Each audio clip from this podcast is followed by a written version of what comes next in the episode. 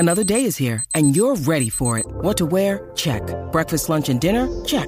Planning for what's next and how to save for it? That's where Bank of America can help.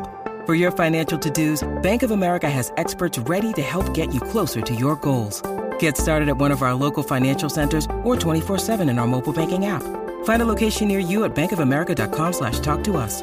What would you like the power to do? Mobile banking requires downloading the app and is only available for select devices. Message and data rates may apply. Bank of America N.A., member FDIC. Well, howdy there, Internet people. It's Bo again. So today we're going to talk about something the governor of Texas said. Governor Abbott. He dusted off an old American political playbook and used it to great effect. It's a political move that politicians will often use in the United States when they have truly failed in their duties, like, say, during an ice storm, or when they engaged in decision-making that they thought was going to be politically expedient, but instead it causes an uproar, like, say, removing mandates.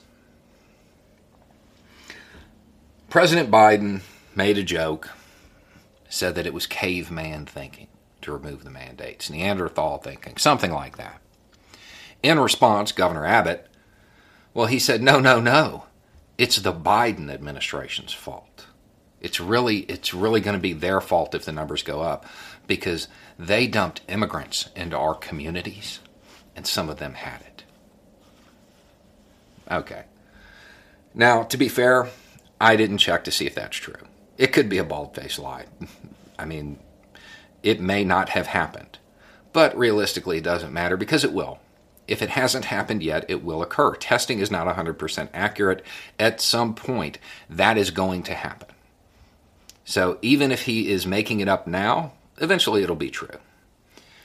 But that's not really the question. The question is, does that introduce a new risk to Texans?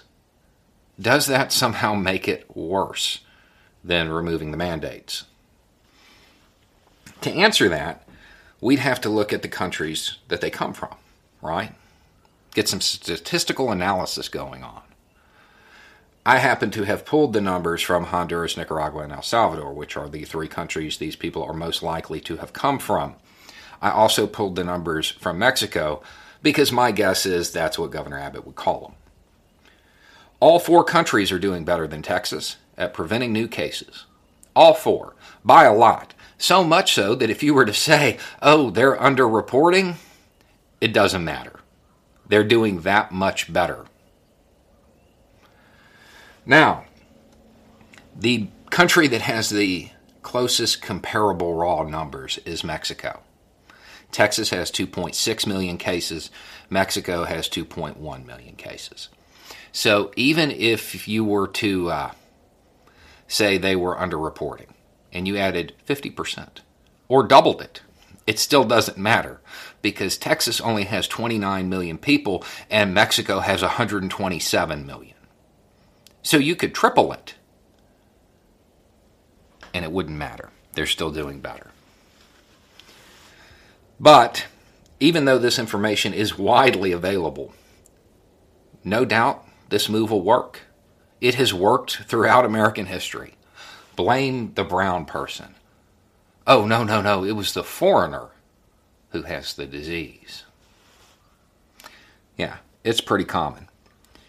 So there will be people who choose to look at the person with no institutional power, no influence, who just arrived in the country, and blame them rather than the most powerful man in the state.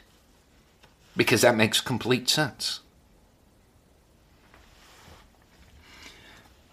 The world is changing, and people who use tactics like this, try to shift blame rather than accept responsibility, they are going to have to change the way they are or retire, because this information is out there. It's easy to find.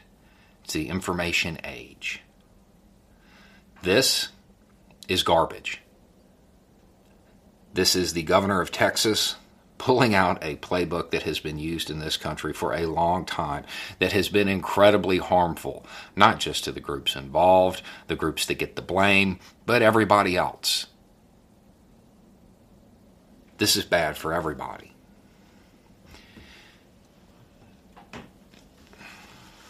I know that there will probably be somebody who looks at the numbers and says, well, you know, it's not entirely true because, you know, these countries, they have worse rates of people who don't recover.